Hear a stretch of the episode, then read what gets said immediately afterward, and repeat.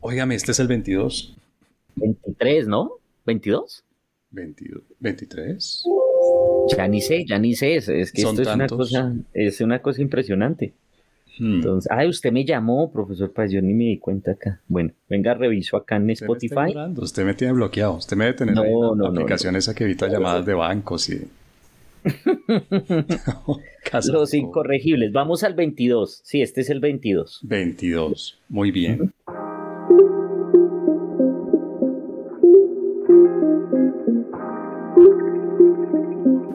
Bueno, profesor Garay, bienvenido a este nuevo capítulo, episodio 22, vigésimo segundo episodio de Los Incorregibles.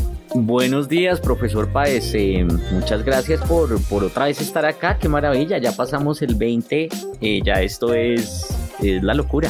La locura. Y tenemos que mirar fechas porque yo sospecho también que ya completamos un año ya pasamos el año, sí. Sí, sí, sí, sí, sí, claro, ya estamos, no hicimos la celebración, eso tenía que hacer, pero la estamos pensando. Ya. Vamos a, yo quisiera hacerla, yo quisiera hacerla a las afueras de Bogotá. con, orquesta y todo, en fin. Sí, eso sí, me parece logísticamente un acierto. Bueno, profesor Garay, hoy tenemos nuestro cuarto episodio sobre ideologías, ¿no? En este espectro y en esta división que hemos hecho un poco arbitraria de izquierda, libertarianismo, centro y hoy vamos a hablar de la derecha.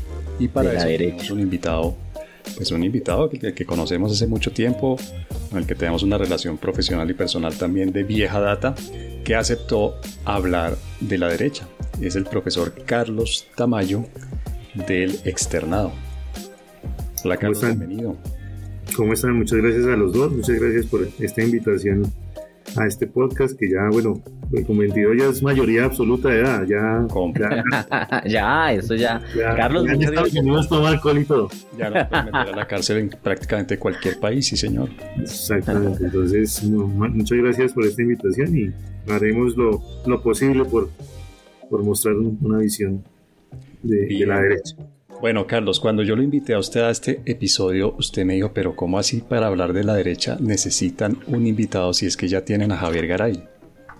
¿Javier Garay es de derecha?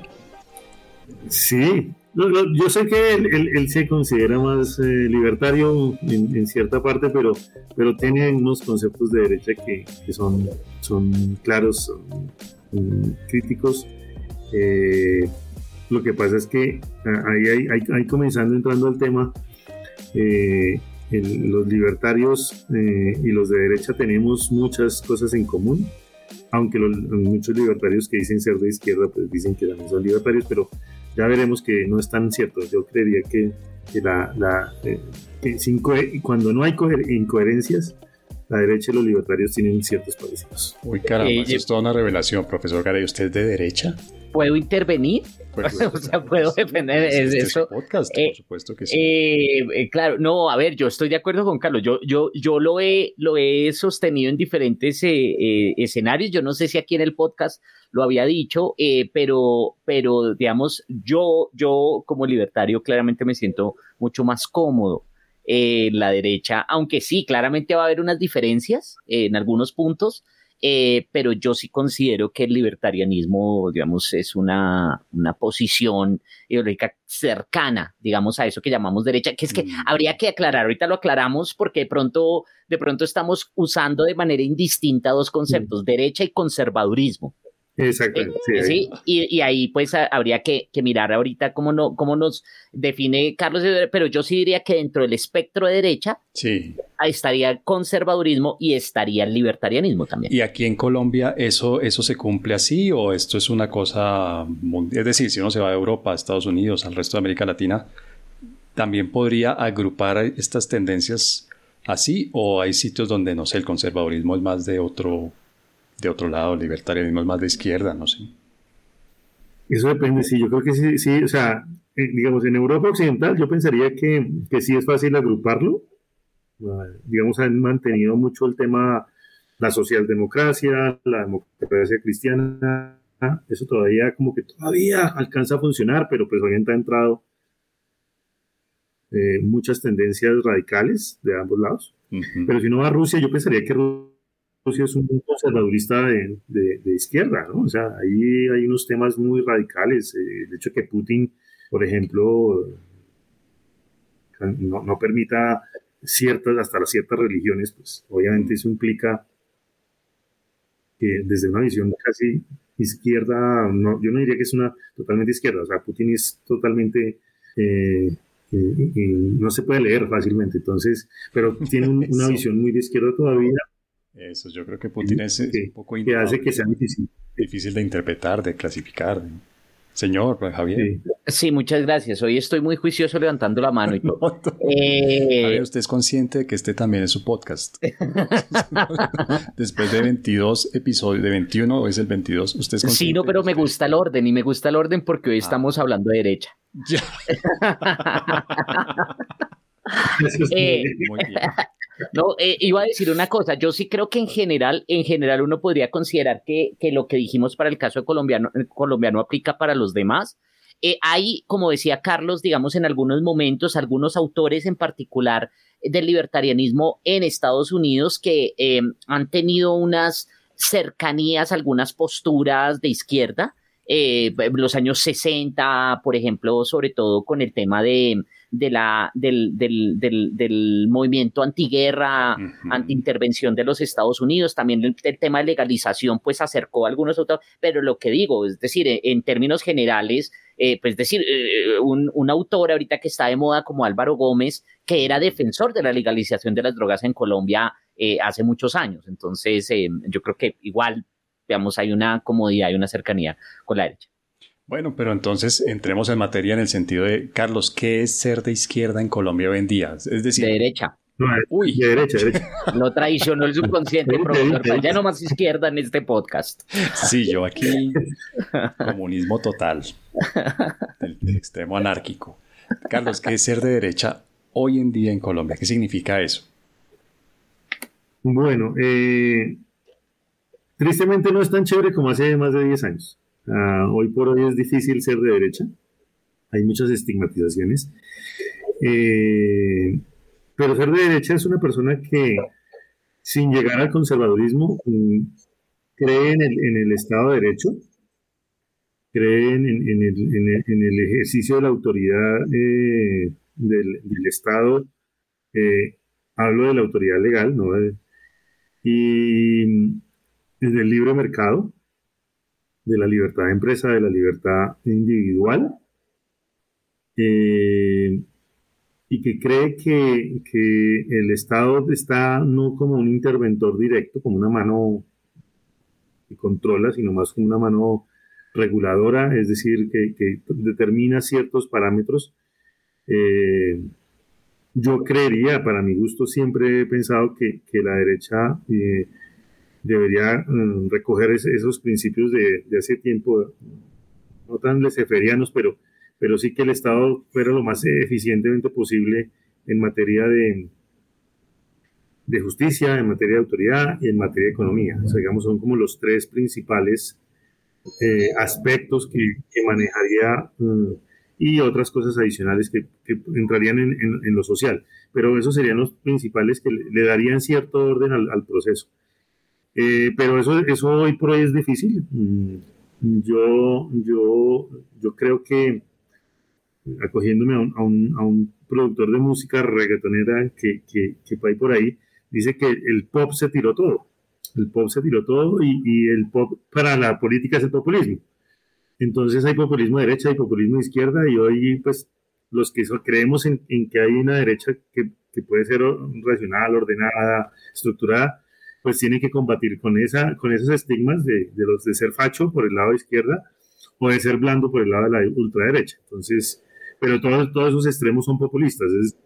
buscan es que el favor electoral del, del pueblo, más no el, desarrollo de, de, la sociedad como tal. Carlos, una, pero eso que dice Carlos, a mí por lo menos en, en el papel del Estado me suena muy libertario.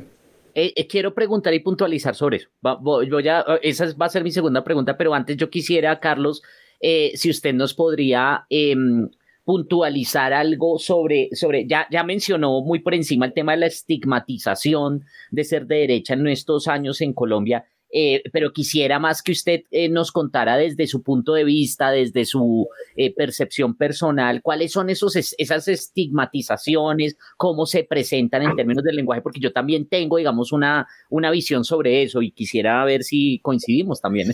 Ah, pero yo me adelanto ahí, facho. No, ese, es el primero. es el, otro lado mamerto y esas se volvieron las super ofensas aquí, pues, y uno medio, medio, es de, medio es de izquierda porque yo ya me declaré de centro. De centro, sí. Eso Hablamos una hora en el episodio anterior. Péguenme una oídita. Es que aquí, aquí metemos cuñas, Carlos, para que la gente oiga lo que llamamos esas cosas brillantes que hemos grabado antes. Unas cosas impresionantes. Impresionantes. Pero, pues, sí, eso se volvió aquí el gran insulto, ¿no? O sea, antes uno se montaba la madre, hoy en día uno dice, usted es un facho, este es un mamerto, este no sé qué. Sí, hay, ese es el primero, esa es la, estigmatización del facho. Eh, y el facho, o sea, es que uno opina sobre salario mínimo y ya es facho. Sea, el, tema es que aquí, eh, y, la, segunda, la segunda estigmatización es el, es el tema de, creer en la empresa, en el emprendimiento, en defender un poco al empresariado. O sea, cuando uno, hace, no sé, dos, tres meses, cuando cuando Hernández dijo que, aquí había problemas de, para el tema de impuestos, todo ese tipo de cosas, eh, y uno defendía un poco el, tema de, oiga, revisen, no, no, no, castiguen más a la empresa, ah, es que usted es un, esto es un facho, usted es un, usted eh, le gusta eh, que los pobres vivan pobres, y bueno, todo ese tipo de cosas que, ya vienen por, por, esos lados. me, me, tocó empezar a aprender ¿por qué la palabra facho? Es que le tocó hasta estudiar ese tema. Entonces eh, encontré que fue culpa de los españoles, porque los españoles, eh, o sea, el fascismo comenzó de la izquierda, pero los españoles, eh, para defenderse de la revolución española, pues fueron los empresarios y los sindicatos de derecha los que llevaron el fascismo a, España. Entonces, por ahí viene ese proceso de ser facho en Colombia, o, por qué nos acusan de facho. Pero esos estigmas hacen que sea difícil inclusive expresar cosas. Es, es difícil expresarse, o sea, en, en, entonces, en ese sentido, es difícil expresar eh, ciertos, eh, ciertos conceptos porque pues ya la masa lo mete a uno en, en, en que es que usted es de derecha, usted es facho, usted... Y, y, hasta las amistades se han dañado, muchas, muchas, muchos conceptos se han, se han alterado. Eh, hay unos que sí respetan, son, son respetuosos y dicen yo soy de izquierda y pero usted es mi amigo. Pero hay otros que no, otros que, que, establecen y, y, ya suben el nivel, ¿no? Porque ya después de Facho es Paraco, ¿no? Entonces, eh, entonces eh, ya se, la, se, se, vuelve y entonces eh, ya después de Paraco, o, al lado de Paraco está Uribestia y al lado de, Para, de Uribestia está... Eh, eh, esclavista. Es que eso le dicen a uno, es que ustedes, ustedes, son de los mismos de hace 200 años y son los que han gobernado durante 200 años. Entonces, eh, ese eso es lo difícil. Hace, hace 10, 12 años no era así, hace 10, 12 años. Creo que, creo que el, el, punto de inflexión, mm, o sea, el, el, gran momento de la derecha fue, fue la marcha del, del 4 de febrero, creo que es. El, Contra las FARC. El, no más FARC. Ahí yo creo que Colombia fue el máximo nivel de, de derecha que, existió en Colombia, sin que vaya a meter en la bolsa a todo el mundo, pero, pero fue el momento en que, en que la gente exigió autoridad, o más autoridad que en otros momentos. Listo, entonces mire, eh, ahí está, porque yo estoy de acuerdo, digamos, el estigma que ya lo habíamos mencionado en términos de sí y respeto esa, eh, y respeto de esa concepción según la cual eh, el que piensa diferente es ignorante, ahí está, ¿no? El tema de Uribestia es, es común, es, es, criminal, entonces... Ese, ese, tema vuelve y aparece aquí hablando en serio. De verdad, si la gente, ahora que va a vacaciones, lo que sea, está por ahí desparchada, óiganse los primeros episodios. De verdad, ese es un tema del que venimos hablando Javier y yo eh, prácticamente desde el episodio 1, ¿no? Sí. Entonces ahí está el tema de Paraco y hay uno que, que yo no me acordaba, Carlos, y que usted lo acaba de mencionar y sí, está asociado. De hecho, esta mañana lo estaba escuchando en radio. Em, lo que derecha es como lo arcaico, ¿no? Lo, el, cavernícola por mm. allá, y hay una, hay una caricaturización sobre las posturas de derecha, eh, porque efectivamente yo sí creo, y esa es una buena observación, Carlos, eh, es decir, hoy no está de moda. Hoy no está de moda hacer derecha. Entonces, como no está de moda, ya eso es viejo, eso es eh, decimonónico y tal, que yo no sé. Bueno, tengo la pregunta, la siguiente pregunta, Carlos. Pero, antes de, qué pena interrumpirlo ahí, pero antes de pasar a la pregunta, ¿por qué no está de moda? Porque, digamos, yo creo que sí está de moda, ¿no? Es decir, uno ve mucha gente que se identifica como de derecha. Que, pero es que usted está muy a la izquierda. No, pero... No, por eso digo, por eso digo, hay, gente que se identifica abiertamente como derecha. De, por ejemplo, nuestro, nuestro mundillo, nuestro gran eh, laboratorio social que es Twitter, ¿no? Entonces uno entra a ciertos perfiles y, hay, y, utilizan la palabra derecha como parte de la descripción con la que se... Pero, pero son, son, son, son, mínimos, eso, o sea, yo diría que son, es un grupo que se da por, por, no sé, por tendencia natural para defenderse, para defenderse de la izquierda, eh, que es muy buena la propaganda. O sea, la izquierda en eso sí, la habilidad que tiene eh, eh, es muy fuerte para, para santificar a muchos y, y, y, denostar de otros.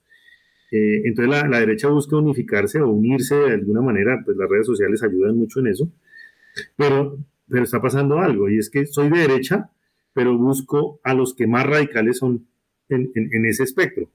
Entonces, eh, eh, lo que pasó con el Centro Democrático es eso, el Centro Democrático nombraron a uno que es más centro derecha y la gente saltó, la red, o sea, el Twitter, se indignaron. Un laboratorio indignado porque la que era es, es eh, eh, María Fernanda Cabal, que para mí es una Sara Pali. O sea, es, es el mm. concepto de esa transición hacia, puede ser o vía Vox o vía Tea Party, como pasó en Estados Unidos.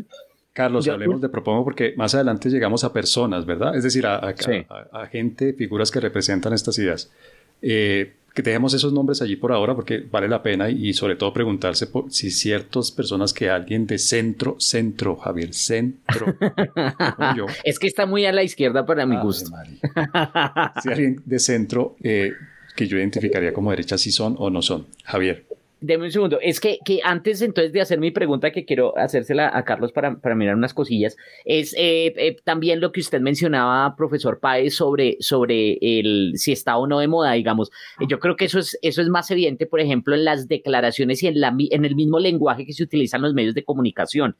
Yo he estado sorprendido con el tema de, de lo que está sucediendo en Chile, de las elecciones en Chile, y cómo la redacción es sistemática, no importa el medio, en español, en francés, en inglés que usted consulte, en casi todos los casos ponen, pasaron a segunda vuelta la ultraderecha y la izquierda.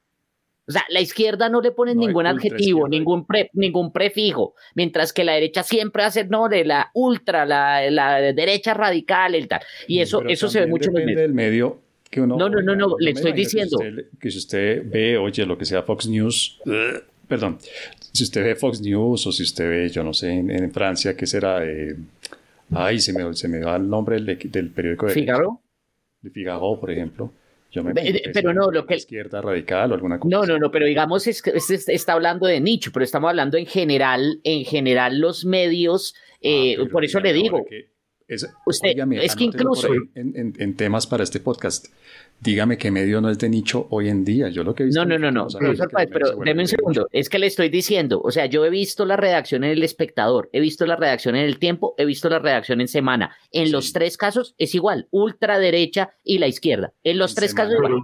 En Semana, sí, porque eso sí me Sí, no, no, le estoy diciendo, es lo mismo. The Economist, lo mismo. Eh, pues, es decir, eh, por eso digo, hay una. Lo segundo, en la academia, que es de pronto donde también estamos. Eh, es decir, en la academia el entorno es supremamente hostil con cualquier postura de izquierda.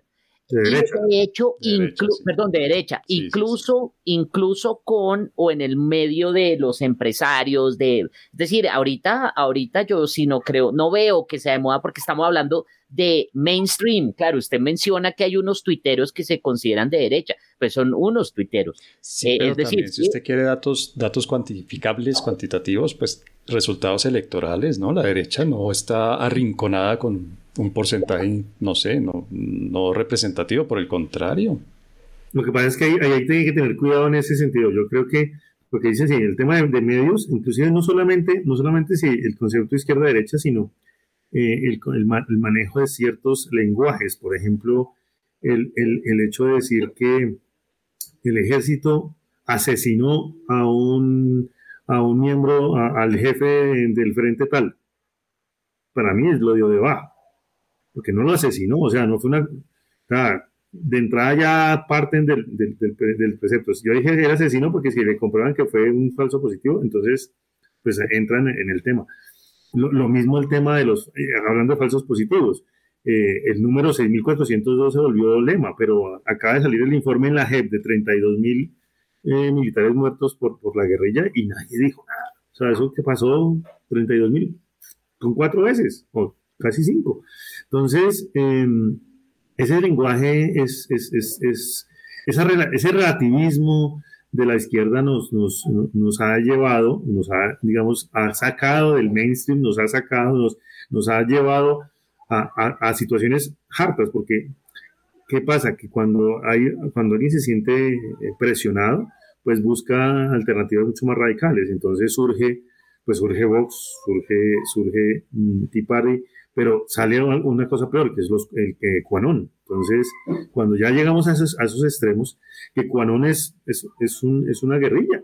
O es la, la, la, correspondencia, eh, yo no quiero estigmatizar, pero, pero, pero para algunos, y lo leí hace poco, para algunos la primera línea en Colombia es, es la versión izquierda de, de Cuanón, de lo que pasó en Estados Unidos con, con todo este proceso que hubo de, que, que viene de Trump, o sea, Trump, y que Trump para mí no es de derecha, para mí Trump es un, es un populista que disparaba eh, en, lo que él, en lo que él pensaba y no en lo que una, una estructura filosófica o ideológica, sino era un disparo, inclusive a veces parecía en algunos momentos, quería hacer, eh, ayudar a ciertos, a ciertos pobres, pero esos ciertos pobres tenían que haber sido republicanos.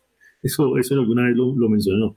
Entonces, eh, es eso, eh, ya, ya llega a unos extremos que uno ya la... Eh, quitarse ese, ese, estigma que generan esas, esos extremos eh, se vuelve difícil y obviamente la propaganda izquierda lo hace, más, lo hace, macho, lo hace mucho más, más fuerte, mucho más notorio. Y ahí yo quiero intervenir antes de, de, hacer la pregunta, a ver si la logro hacer. yo sí creo, hay dos elementos que acaba de mencionar Carlos bien importantes, profesor Paz. lo primero yo creo que eso de, de, estudiar o mirar qué, cuál es el impacto dado los últimos resultados puede ser engañoso, sobre todo porque fíjese, en el caso de Chile es evidente, eh, después de la eliminación de la obligatoriedad del voto, estas elecciones en particular son las de mayor abstencionismo. Entonces mm. las personas no están votando. ¿Quiénes están saliendo a votar? Y ahí viene lo que decía Carlos, las posiciones extremas. Entonces, claro, puede haber un 49-51 en estos años, ¿sí? De una división que se ve la sociedad más polarizada, pero realmente es la minoría de la población la que está decidiendo por toda la población. ¿no? Y entonces eso puede dar... A la izquierda. Quiero decir, esas mismas proporciones se las puede usted aplicar a la izquierda o no. Sí, sí, pero digamos, de nuevo lo que, eh, de nuevo y ahí aplica entonces el resto, digamos, eh, pero las ideas en general, la concepción, el quehacer del Estado y demás, que ya voy a, esa pregunta, pues es comúnmente, digamos, eh, ahorita se, se sanciona moralmente, se considera mal visto, ¿no? me gusta mucho la expresión en inglés de frown upon, sí, de que se le, hacen mala cara, pues, con, sí, con, con cuando usted eh, tiene ciertas ideas. Eso es lo que yo creo que, que, es el tema de amor.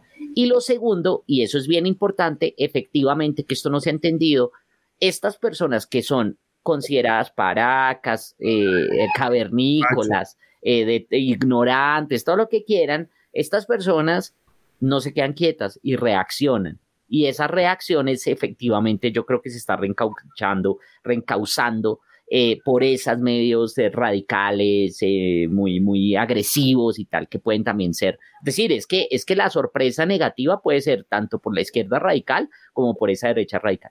Pero venga, yo quiero hacer la pregunta. les, propongo que hablemos de eso en el segundo segmento, así terminamos de completar un poco la visión básica, básica, quiero decir, fundamental. es que quiero, ahí, quiero hacer la pregunta. Adelante, profesor. Déjeme hacer la pregunta, sí. Por favor. Carlos, decía, Carlos decía que la derecha eh, ve unas funciones eh, en general del Estado como regulador, mencionó, y mencionó cuatro asuntos en los que tendría que tener alguna función. Justicia, autoridad, economía y algunos temas sociales, dijo, y por ahí algunos temas sociales. Yo quisiera que nos, que fuera más, digamos, justicia es claro, yo quisiera que nos puntualizara qué quiere decir autoridad, ¿cuáles son los temas económicos que usted considera eh, eh, tiene como función el Estado y los temas sociales? Listo. Eh, en, el caso, bueno, en el caso de la justicia, pues es obvio, es ahí es un, el que determina pues la ley, la, la, quién, quién viola y quién no viola la ley. El caso de autoridad creo que es el ejercicio natural de, de esa ley, es, de aplicar esa ley. Aquí estamos viendo desafortunadamente que la ley se aplica con sin mucha relatividad, inclusive desde los mismos jueces, con diferentes raseros. Y eh, por el otro lado, en el, tema ejecutivo, eh, pues esto de las protestas nos ha mostrado que no hay ejercicio de autoridad. Ah, si, si regresamos a, Álvaro Gómez, él decía que, que, que el gobierno era quien ejecutaba las leyes y tenía la autoridad. Lo que pasa es que el estigma de, la izquierda eh, confunde, y eso ha sido, no se hace 10 años, eso ya lleva muchos años, eh, eh, que la autoridad para muchas personas, que por principio, no sé, por filosofía, lo confunden con autoritarismo. Entonces, entonces vemos que, que en eso de las protestas, sí ha habido excesos, yo no niego que haya habido excesos, pero también ha habido momentos en donde hasta las pruebas salen en donde nos muestran la visión de unos periodistas X, Y, Z, lo que sea. Nos están matando, no sé qué, tata, y después aparece un video donde vemos que fue al revés, que había un ataque eh, de un grupo sobre, sobre, sobre la autoridad. Entonces, eh, eh, no se puede ejercer la autoridad, hay que dejar que destruyan, hay que dejar que, que, que, que no se puede aplicar la ley, o sea, no se puede meter a la cárcel. Entonces, mm, con, con mucha con mucho temor algunos jueces mm, sacan, eh, no, no, no, no, aplican eh, las, eh, las, medidas de aseguramiento, en otros casos lo hacen y, entonces son, son, son les hacen pues todo, todo el bullying mediático para, para, que, para, para que aparezcan las, las ONGs diciendo que es que hay violación del debido proceso. Entonces nunca se puede ejercer la autoridad. Ahí, entonces, ahí yo creo que ahí debe haber una aplicación de la ley, no, permitir lo que pasa en la, Avenida de las Américas casi, casi que día por medio, eh, lo que pasa en Cali, lo que pasó en Cali, que a veces todavía pasa. El tema del Cauca para mí me parece aberrante, es que no hay autoridad. O sea, la autoridad son los indígenas, pero pues ellos no tienen constitucionalmente ni, ni, ni no, no han sido elegidos ni nada. Entonces yo creo que ahí hay un problema complicado. Pasando a la economía, pues pensando en el libre mercado, la economía debería empezar a, el Estado debería empezar a regular ciertas relaciones, más no intervenir en esas relaciones. Entonces aparece eh, lo que hemos visto, que, inclusive son los de derecha los que han, los que han hablado mucho en ese sentido de aumentemos el salario mínimo. No, e, eso es quitarle la naturalidad a la economía. Si lo, si lo hacemos obligado, pues obviamente para, pues para, la galería, pues obviamente mucha gente va a decir, sí, chévere, pero las consecuencias posteriores son, son nefastas. El tema impositivo, el tema de el, proceso regulatorio para montar una empresa, que termina siendo difícil de, de manejar. Lo contrario, cuando una empresa se entra en crisis, pues el Estado entra a, a, a, controlar muchas, muchos de esos procesos y no es natural que eh, eh, el, proceso de, de, salir de esa crisis o, bueno, liquidar la empresa sea, sea fácil, sino se vuelve un, proceso tedioso. Entonces vimos la diferencia. Avianca en menos de un año estaba quebrada con una deuda gigantesca y hoy la sacan del, del, del, del capítulo 11 con todo ya organizado, en menos de un año. Y aquí tenemos empresas que han durado dos, tres años y, nadie sabe cómo, se, cómo se liquidan y cómo... Entonces toda esa intervención hace que seamos muy ineficientes y muy, muy difícil de generar empleo. Eh, hay demasiada, demasiados costos, eh, eh, tanto de logística como de costos salariales, impositivos, que hacen muy difícil ese proceso y en la pandemia lo vimos. O sea, ahí la quebrada de muchos fue por eso. Y en el tema social es es no hacer el, em, igual que muchos dicen de la izquierda, que el, populismo punitivo nos gusta mucho de meter a la cárcel a todo el mundo. Eh, yo creo que aquí hay también un problema de, populismo de subsidios, o sea, a todo le queremos poner subsidio, todo. Eh, cuando la misma economía está pensada para eso. O sea, eh, en 100 años, entre 1910 o 1920 al 2020, eh, la pobreza pasó del 80% hace 100 años a, a, menos del, bueno, con la pandemia no es fácil medirlo, pero está por, por debajo del 20% de la pobreza global. Eso lo hizo el capitalismo, el libre mercado, no lo hizo, no lo hizo Stalin, no lo hizo Marx, no lo hizo, eh, no lo hizo Khrushchev, no lo hizo, mm, menos lo va a hacer Petro. Entonces, em, en ese sentido, ahí hay unos mecanismos naturales. Eh, muchos dirán, no, y es la misma confusión de, de, la mitad del mundo también, es que porque Suecia, Suiza, eh, Suecia, Finlandia lograron salir de la pobreza. Sí, lo hicieron con unos conceptos sociales, pero las, el sustento para hacerlo fue la libre mercado, o sea, hacer empresas rápido, eh, apoyar el, el, emprendimiento, la ciencia y la tecnología, obviamente la educación. Ahí, digamos, en el tema de sociales, el tema de educación me parece vital. Eh, con ciertas libertades, yo no, no llego al, al, extremo de los paleolibertarios que dicen que no, que eso, la educación no es parte del interés del Estado. Yo creo que el Estado tiene que intervenir porque pues hay unas ventajas comparativas y hay que nutrirlas con trabajo y con, con ciencia y tecnología y la educación por ese lado tiene que, que entrar. Entonces, eh, el tema, obviamente, de los, de los pobres hay que, hay que hacerlo, pero no hay que castigar al empresariado para que genere más pobres. El empresariado, si, está, si, si, si, se, si se llena de costos, como lo hay ahorita, 70% de, de, las utilidades se van en impuestos, pues van a mantener los salarios a la, a la, baja, no van a, van a mantener la informalidad, y eso es pobreza. Si cambiamos eso, si le damos muchas ventajas, muchos mecanismos de, competitividad al empresariado, pues van a aumentar. Y, y, se resuelve con pequeñas cosas, no hay fáciles, no son fáciles, pero con pequeñas cosas como cambiar la estructura salarial. Eso implicaría una mejora en, en, los procesos de informalidad y el mismo mercado subiría salarios y socialmente acabaríamos con muchos subsidios. Carlos, yo tengo tres preguntas. La primera sobre el tema de la autoridad y del ejercicio de la autoridad. Uno vio en Colombia que como consecuencia de la acción de los agentes estatales. Murieron cincuenta y tantas personas, creo que 57, 58.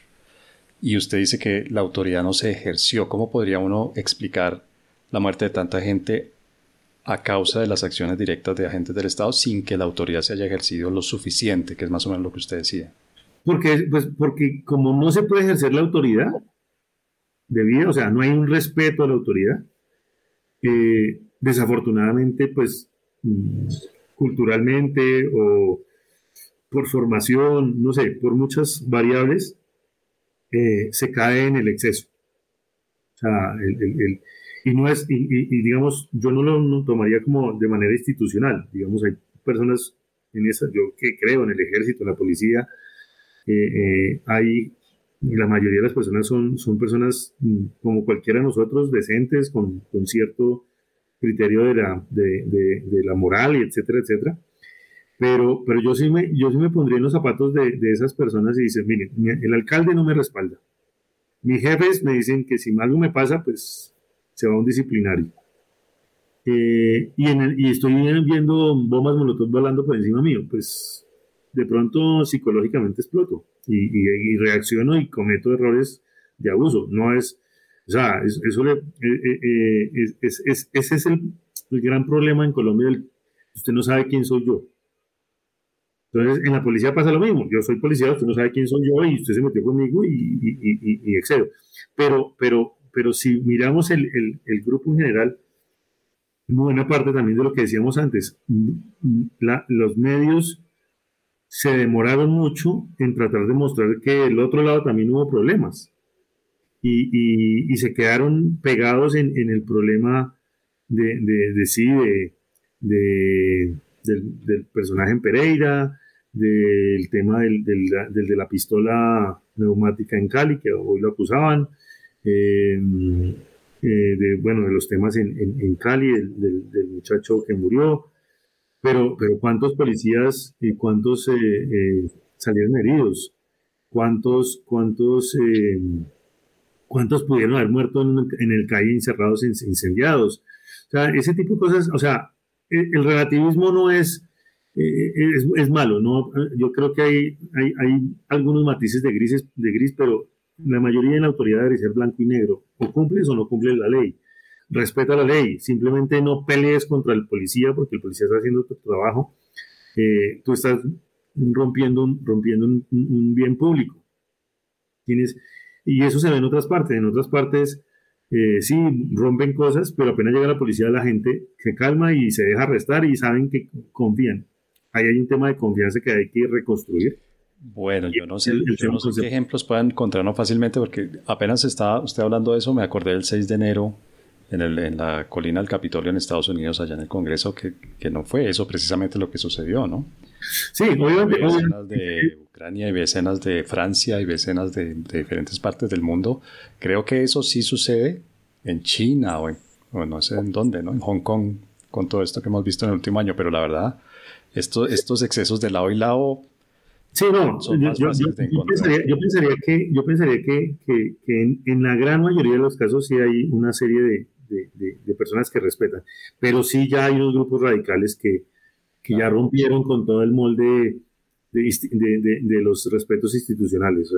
uno antes veía, hace unos años, ¿no? y, ni siquiera no muchos, unos cinco años, en, algunas revueltas, eh, por ejemplo, contra, contra las reuniones del, G, del G20 o cosas así, con algunos excesos, pero nunca era, era pelea, guerra abierta entre, entre, entre civiles y, y, policía. Cosa que pasó en Francia, los chalecos amarillos, pues e, esa parte ya, yo creo que ahí se rompieron algunas, algunas fibras que van a ser difíciles de reconstruir. Y es básicamente o sea, que la gente sienta que la, la persona que ejerce la, la autoridad la ejerce con, con, legitimidad. Y eso viene también de atrás lo que hablábamos ahorita, que es los quienes eligen son es una minoría y es una minoría 50-50, no hay una legitimidad donde alguien gana con el 70% y eh, con una mayoría de, votantes. Entonces, eso de ahí se deriva una cantidad de cosas que terminan en, en esos excesos. Los incorregibles. Bueno, en el primer segmento de nuestro episodio de hoy dedicado a la derecha, dimos un marco general de lo que es ser de derecha hoy, cuáles son las ideas, las preocupaciones, los fundamentos, digamos, de la derecha política hoy en día. Y con nuestro invitado de hoy, que es Carlos Tamayo, pues los invitamos a que ahora en este segundo segmento hablemos de lo que es la derecha en Colombia entonces empecemos a ponerles nombres propios de personas, de partidos, de movimientos, a, esas ideas de derecha. Carlos, ¿cuál es la derecha que a usted lo convence como elector? Es decir, ¿cuál es la figura de derecha? Una persona, un partido, vamos a ver cómo lo diferenciamos y cómo lo identificamos, pero que a usted lo convence, que a usted lo atrae, es decir, la persona o el partido por el que usted daría su voto tranquilamente. Bueno, es una pregunta muy difícil. Hoy, hace, hace cuatro años o hace diez años hubiera sido más fácil de, determinar, pero, pero hoy es difícil porque los partidos como tal, inclusive, y, empezamos a poner nombres, el Centro Democrático ha perdido muchos nortes que, que hace seis años, quizás cuando comenzó eh, como, como partido, eh, tenía previsto. Eh, eso implica que, que ya... Mm, en el nombre de Uribe como tal, eh, ya, no, ya no tiene la influencia que tenía antes. Y él mismo ha, caído en, ciertas mm, propuestas algo populistas, el tema de, por ejemplo, mm, me, molestó mucho el tema de, de, los aranceles a, las importaciones menores, a, mayores a 200 dólares. Me parece un, eh, romper el, manejo de la libre mercado y, eh, no, no, permitir que, la gente mm, escoja. Y eso, eso, ya, y eso ya no es de derecho. Entonces, se vuelve difícil. Eh, personas, yo pensaría que, que, Uribe seguirá siempre como el, entre Álvaro Gómez y Uribe serán los padres de la derecha en Colombia. Yo no me iría a Laureano, Laureano eh, era, era, era una persona muy compleja de, de, manejar, era muy, yo diría que es conservadurista, entonces es una faceta de la derecha, pero la derecha como la conocemos hoy serían estos dos personajes eh, filosóficamente hablando. Antes de entrar en tema de elecciones, hoy en día tenemos un gobierno que, pues, para muchos, dentro de eso me incluyo yo, es de derecha. ¿Qué tan de derecha es Iván Duque y su Es gobierno? es- uno podría decir que es una centro derecha. Lo que pasa es que tiene, o sea, en Colombia hoy por hoy es, todo depende de un titular, todo depende de, un- de- de- de una presión. Eh, Pero para usted, digamos, su, su sensación, su percepción es qué tan de Mi es. percepción, sí, en, en- en ciertas formas, en formas, es de, eh, de derecha, en fondos no, no, no lo puedo identificar en muchas cosas. O sea, Es un chiste derecha. No, no, no, no, no, no, no, no, no, no, no, hagamos eh, procesos peyorativos. Yo creo que, que este es un gobierno mm, que mm, uno podría decir fue contra la, contra el- contra la izquierda, o sea, se, se montó en función de la, de contra la izquierda, que es natural, o sea, eso está pasando en América Latina hace rato, o sea, eso lo que pasó con Chile eh, es normal, es una contraizquierda, eh, lo que pasó con Brasil igual, con Bolsonaro es una contraizquierda, eh, y, y, y se desdibujan ya en el gobierno, pero desde el punto de vista de, esa- de- de los procesos es, es un, es un- es se intentó ser más tecnócrata, lo logra, para mí lo logra en el tema de las vacunas, lo logra al poder ejecutar el desastre que dejó el gobierno pasado en el tema de vial, ya, así digan, 14 concesiones vueltas miseria sin financiación y este los, la saca adelante en esa parte tecnológica, pero en la parte política es un desastre y, la- y obviamente en la parte de Es un relaciones desastre de internacionales. derecha, es un desastre de centro, es un desastre de Es un, izquierda, es un desastre de centro derecha. Es un desastre de centro centro derecha. O sea que él tiene razón cuando se define a sí mismo como, ¿cómo fue que fue que un centro extremo? De extremo centro es que dice, ¿no? De extremo centro, sí, o sea, Bueno. y, y- y- y viene haciendo el mismo fracaso para mí. Buena parte del gobierno Santos, con excepción de dos cosas, para mí fue un fracaso igual. Y, fue un y él es un extremo centro que se fue más a la izquierda, digamos, por Sí. así decirlo. Sí, Eh, Carlos, pero- y pero ahí las ya próximas elecciones, frente a las próximas elecciones, es decir, de todo este mundo de, de candidatas, precandidatos y precandidatos, ¿cuáles podría uno identificar como derecha no extrema? Y luego, pues obviamente la, la extrema es la más evidente, ¿no? Yo diría, María Fernanda Cabal, estamos de acuerdo en que es extremo derecha. Sí, esa es. Yo, yo pensaría que de los que ya quedaron, eh, obviamente hay dos que, que- son, uno que, uno que por, por nombre es centro derecha, es, es, es, es, mm, eh, Peñalosa y posiblemente Federico. Ellos dos para mí son los más centro derecha. Se van más hacia la derecha Oscar Iván Zuluaga y eh, Echeverry, aunque ayer con el, con el tema del salario mínimo me pone en duda qué pasó ahí, pero, pero son más derecha, o sea, ellos son- porque además el origen de Echeverry es conservador, entonces, digamos, ahí, ahí hay un manejo de los, del lenguaje diferente, pero sería esos dos, ¿no? Esas dos como dos ramas, la centro derecha sería Peñalosa y, y Federico, aunque Federico es, es difícil también a veces de leer porque, porque él habla muchas cosas de lo social, de estar con el pueblo, eso no se trata, y por el otro lado el ejercicio de la autoridad, entonces no, ahí podría estar metido en, en el grupo con, con Oscar Iván y con, y con, y con eh, Echeverry. Más o menos, hagamos un repasito rápido de, de más o menos sí o no, respuesta sí o no. Eh, Barguil, Partido Conservador, el candidato oficial del Partido Conservador. Ese no es derecha.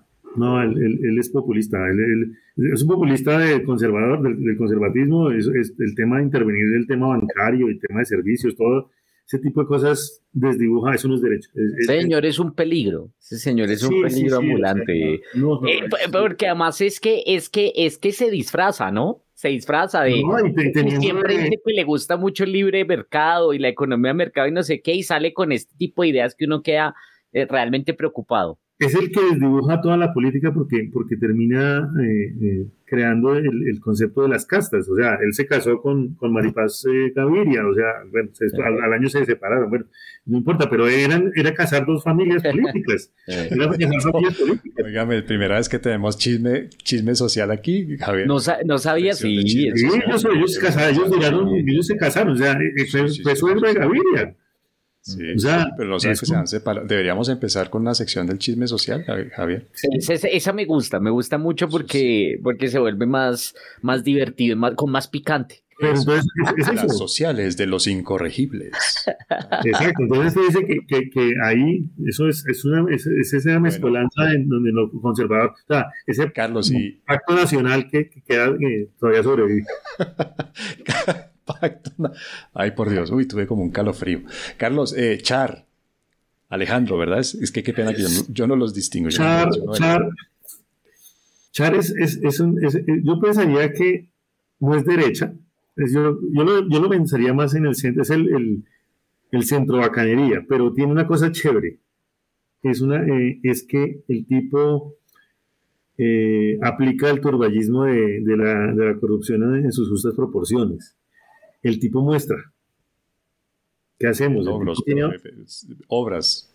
Obras. Y, y, y, tiene el concepto de la política muy claro. Eh, bueno, desde el papá y, es que cuando hay elecciones, entonces eh, eh, eh, remozan al Junior, entonces el Junior vende.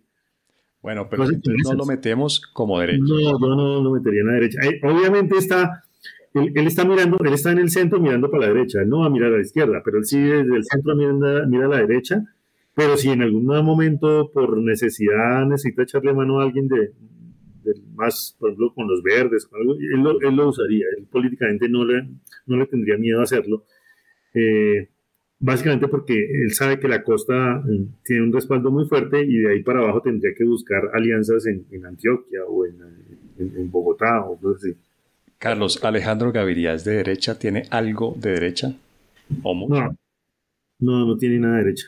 No, Pero las ideas económicas que yo le he oído coinciden mucho con algunas de las que usted ha planteado aquí, por ejemplo. Sí, pero en la, en la parte de la racionalidad económica, de la, eso, yo no sé, yo, yo, yo ahí tengo mis, mis asteriscos y, mis bombillos encendidos. No sé si lo está haciendo por campaña, no sé si lo está haciendo por, por, por, por, por um, principio ideológico. Pero si uno mira, yo he leído algunos artículos y papers pasados de él, son netamente sociales, son sociales, o sea, parten del principio de, de, que hay que intervenir y, ciertas cosas que, yo no creo que sean tan de derecha. Entonces, sí, en este él, él puede partir del principio como protejamos la empresa. Yo pensaría que es el, el, de los candidatos de todos, es el verdadero socialdemócrata. Okay. Es una izquierda al estilo europeo, donde protejamos la empresa y la industria, pero sí vamos a intervenir. Oh, eh, con lo cual, es el, para mí es el único, realmente el único verdadero socialdemócrata. Que uno, no, lo vería en la, en la, socialdemocracia, o sea, lo vería de ministro en Alemania en este momento. Bueno, le voy a reformular una pregunta que le hice en este, al comienzo de este segmento, a ver si de pronto por ahí tenemos una respuesta un poco más, más tranquila, porque lo vi un poco, un poco preocupado, porque no. Y, le cuento, yo si usted oye el, capítulo en el episodio anterior, yo tengo la misma angustia, no tengo ni idea de por quién votar. Pero Carlos, ¿qué dos o tres propuestas con las que llegue una candidata o un candidato que lo convenzan a usted por votar por esa persona súper concretas en Colombia? Quiero decir, un ejemplo súper, súper concreto. En Colombia, tres ideas, tres propuestas que usted diga, vamos a hacer A, B y C, y usted diga, listo, aquí está mi voto. La mayoría son económicas. Realmente en este momento el país, eh, o, bueno, también políticas, eh, habría una, pero en las principales serían económicas. Una, yo creería que ya demorar más una reforma pensional es, es, es entrar en una crisis grave, grave eh, económicamente hablando, en donde no podemos entrar en, el fanatismo de, que de, que el Estado resuelve el tema pensional. Creo que el Estado debe, intervenir, eh, debe estar ahí eh, cubriendo el problema de los faltantes, pero, pero es imposible que sigamos haciendo subsidios a, eh, regresivos, a, subsidios a, los a las pensiones más altas. Eso no se puede, eso no, eso no tiene ningún sentido ni para la izquierda ni para la derecha. Eh, entonces ahí, ahí creo que hay una, primera cosa. Una segunda cosa es el tema salarial, el tema laboral. Liberar, eh, flexibilizar mucho más el, concepto de, de, los costos no salariales. O sea, nos metimos en la OECD y ahora nos comparan por ahí y estamos en el peor de los mundos. O sea, nuestros costos no salariales superan el 50% eh, y estamos compitiendo con economías que están entre el 30 y el 40. Entonces ahí tenemos 15 puntos de, de, falta de competitividad que, que son fácilmente resolvibles. Lo que pasa es que los sindicatos tampoco es que lo permitan fácilmente. Y entrar a, a, decirles que la dinámica económica haría que bajando esos costos mejorarían los salarios, ellos no lo van a entender. Pero quien logre hacer eso, creo que va a tener, tendría un, para mí una, una, sería una propuesta fuerte que yo, yo valaría. Y en lo político, cambiar el proceso, eh, el proceso como se eligen eh, eh, muchas de las instancias políticas de este país. y, jurídicas, digamos, el tema, el tema de las ternas, para mí, las ternas son, son el foco de la corrupción en este país. Las ternas para Congreso, para, para Contralor, para Procurador, para para nombrar fiscal, eh, la manera como, como se, se, buscan esas ternas para, para que haya nombrar magistrados, terminan en una, en, en carrusel judicial absurdo que, que, que, prácticamente tenemos un paraestado. Para mí, el, sistema judicial se volvió un paraestado porque condiciona las reformas a, a, a, través de, de, conceptos de constitucionalidad o conceptos de, de viabilidad vía Corte Constitucional o, o, Consejo de Estado.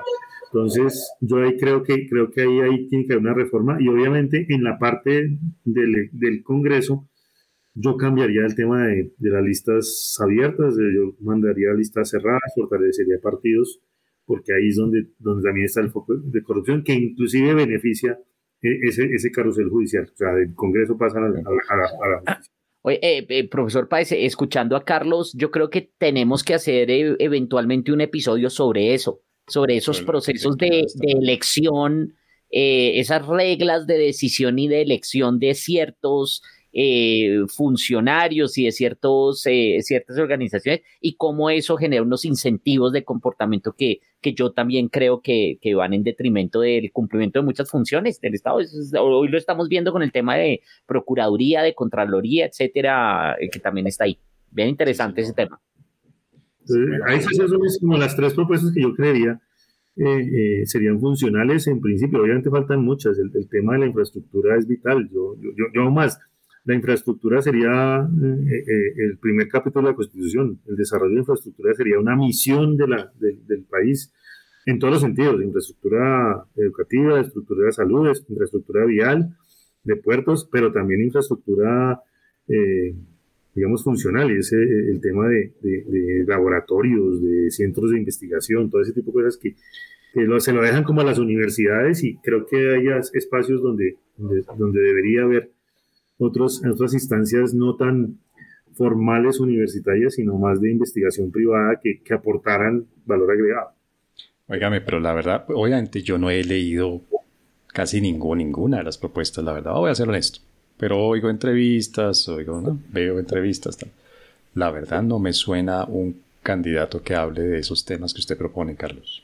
No lo tengo en el radar, por lo menos. Pues eh, si usted coge eh, el equipo Colombia, encuentra una propuesta, una de esas propuestas en cada uno, pero no están unificadas. Por ejemplo, Peñalosa se habla mucho del, desarrollo de las ciudades como centros de desarrollo mm. tecnológico y eso es manejo de la infraestructura. Usted ya Echeverry en el manejo del tema pensional, eh, pero Peñalosa casi lo toca ahí tangencialmente. Federico sí habla de del tema de desarrollo empresarial eh, de los emprendimientos, habla un poquito del emprendimiento agrícola. Pero fíjense que está muy disgregado, no, no, no hay una propuesta conjunta de todos que ojalá lo, la muestren, ojalá la, unifiquen, pero, pero sí, está disgregada. Y Es que igual ahí fíjese que lo que usted está diciendo, Carlos, lo que falta es saber quién va a ser el candidato, porque ahí en esa coalición está el gobierno, está todo el gabinete. y cada uno tendrá su, su, especialidad. Nos falta ver quién, el que, quién es el que puede representar esa, esa coalición. Exacto.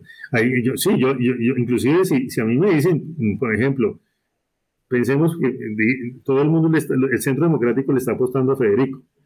Eh, y por ahí el, el, conservatismo también. Habría que ver quién, quién coge momentum, ¿no? O sea, eh, eh, en, estas, en, este, en estos tres meses que vienen, hasta la consulta de marzo, si se da hoy, el que coja momentum es el que, el que va a llevar esa, esa, esa, esa primera, pues el, la candidatura. y el que coja momentum tendrá que recoger y, uno diría que pues Dilian Francisca no va, Dilian Francisca sería ministra de gobierno. Es eh, la que sabe. Mal, yo creo que es muy hábil para eso. ¿no? Claro, es que eso es su ambiente natural. Char para mí sería, sería ministro de vivienda. Eso es un, eso es un feudo cambio radical no, y no lo van a perder. O de deporte. No, no, deporte, deporte, deporte es un ministro, ministerio menor, Charlie. Tienen que, tienen que acabar con ese ministerio. Fútbol, pero fui capaz de hacer un chiste sobre fútbol. Quiero decir, para la gente que no me conoce, el fútbol ni me gusta. No, el, el, ministerio de deporte y el ministerio de ciencias, tristemente, mm, fueron mal pensados. No son mala idea, pero fueron mal pensados. Yo, no, yo, yo los hubiera hecho diferente. Los incorregibles recomiendan. Carlos, la gente que quiera saber, pues, tener, no sé, un acercamiento mayor, alguna claridad sobre las ideas de derecha en general o en Colombia, ¿usted qué le recomienda? ¿Que lean algo, que vean algo? Que, ¿Cuál sería una fuente de información como para tener un acceso a las ideas básicas, tener claridad sobre lo que es la derecha? Cuando estábamos en la universidad, nosotros tres, un poquito antes, primero otros después, eh, siempre nos metieron por los ojos a Rousseau. Y eso, para mí ahí hay, un, hay un tema y es que Rousseau, eh, malentendido, no digo que sea malo, sino malentendido, llevó a las ideas un poco del colectivismo y, de, ese, y, todavía lo defienden por ese lado. Y yo decía, pero ¿por qué por ahí no es? Y terminé descubriendo a Locke. Locke para mí, además es una evidencia empírica. Eh, Rousseau fue la base de la Revolución Francesa y fue una revolución muy sanguinaria mientras que la Revolución Inglesa fue una revolución pacífica, muy, muy, muy civilizada, se pasó muy rápidamente y fue la primera democracia, aunque no fuera, que no fuera directamente, eh, pero, pero fue una monarquía eh, democrática, por así decirlo, porque permitió el Parlamento. Y, y, y, fue la, la, la, la nutrición, las bases para la revolución industrial de 100 años después casi 200 años después. Entonces, Locke para mí es importante leerlo. Y, ya después vienen otros, otros pues, estudiosos. Eh, lo que hablábamos al principio con el libertarianismo, yo creo que hay que empezar a, revisar y, eh, para, para, los que quieran entrar en ese mundo a Hayek y a Mises. Creo que la, la escuela austriaca le está dando mucha, mucha fuerza a ese concepto de la derecha, de la libertad de empresa realmente. Eh, desafortunadamente, no, el caso argentino es crítico porque se están yendo al extremo y quieren ser unos libertarios donde están, no, no existe Estado, ni siquiera banca central. Creo que ya es un extremo, eh, eh, un mal entendimiento de lo que quería Hayek o lo que quería Mises. Entonces, por eso, por esos tres, yo creo que, creo que sería un buen resumen inicial para entender lo que está pasando hoy en la derecha y hacia dónde debería ir la derecha entre otras, Carlos, y aquí ya, ya terminamos, entre otras, es, eh, es una mala interpretación de Hayek porque eh, Hayek explícitamente decía que no hay que dar la pelea de acabar con el Banco Central. Eh, pues no, porque no, ya digamos había una creación institucional, etcétera, y que pues más bien toca era pensar en otros temas para moneda sana. Exactamente. Ya, ya no, no interrumpo más, profesor. ¿Qué recomendación tiene el profesor Garay? Ah, perdón, sí. Ahora, uy, ¿sabe qué? a pasar de que cómo? A ver.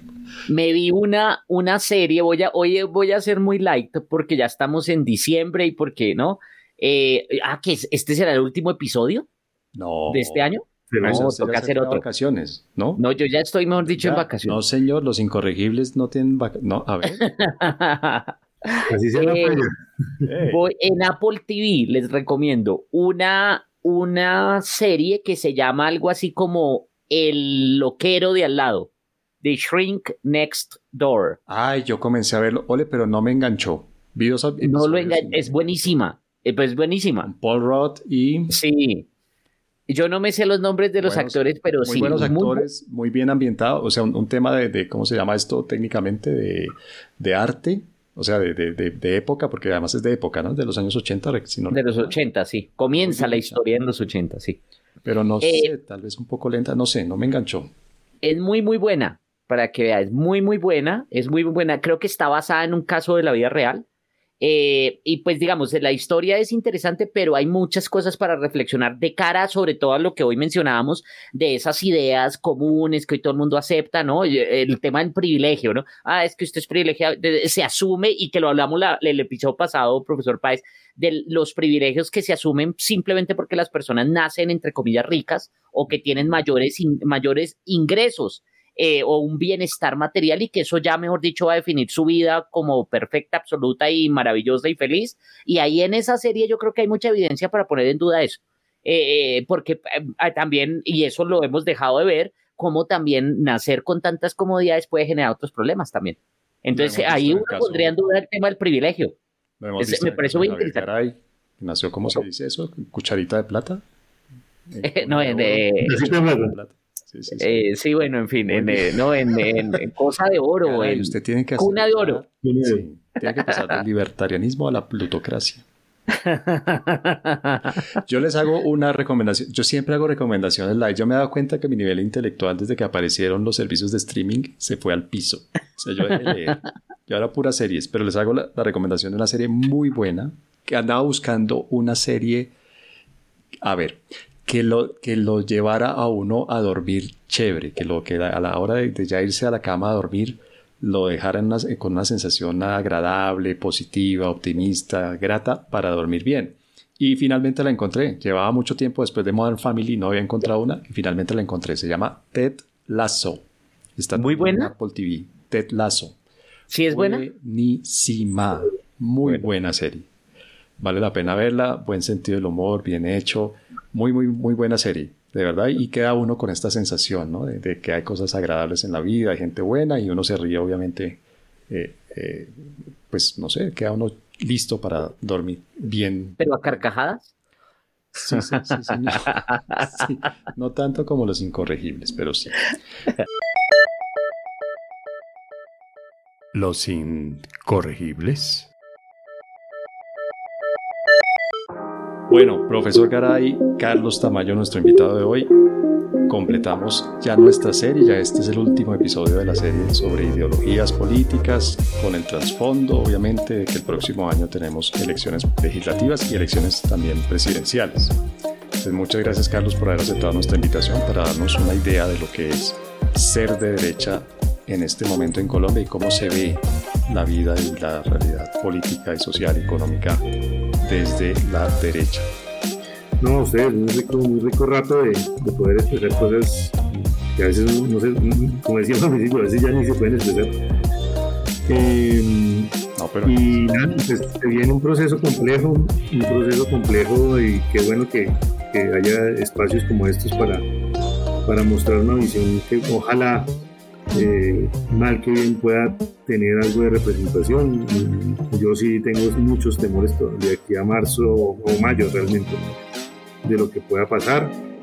Por te veo luces de esperanza, pero pues esas luces todavía son muy, son muy, muy bajitas. Entonces las cosas y, muy Yo creo que, hay que ponerle mucha energía a ese tema y, ojalá, ojalá las cosas eh, sean para bien. Pues no me gustaría, o sé que no muchos les gustaría lo que, lo que las encuestas están mostrando hoy se volviera realidad.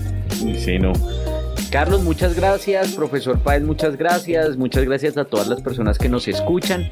Eh, yo creo que vale la pena que hagamos, eh, profesor Páez, para el siguiente episodio, como hicimos hace un año, ¿qué podríamos esperar del año 2022?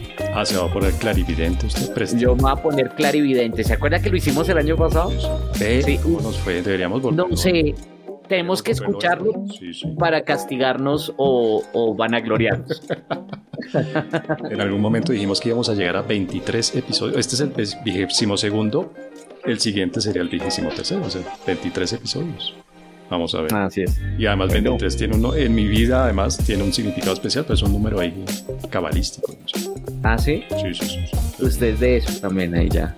De la numerología, el profesor es de numerología. Uno de mis, de mis episodios más gratos en la vida fue tener Bar 23, precisamente se llamaba así. Ah, sí, señor, sí, yo me acuerdo. Sí, sí, sí. es un número. Bueno, muchas gracias. Muy bien, bueno, pues hoy, hoy de derecha. Todo el mundo asustado, la gente de izquierda asustada, los de centro asustados, los de derecha asustados. Pucha. Todos estamos asustados. En el fondo, Sí, claro. muchas confianzas hacia las instituciones, ¿no? Eh, es- De eso hablemos también en algún momento, porque sí, Claro. todo el mundo está asustado, es que nadie confía en, en las instituciones. Claro.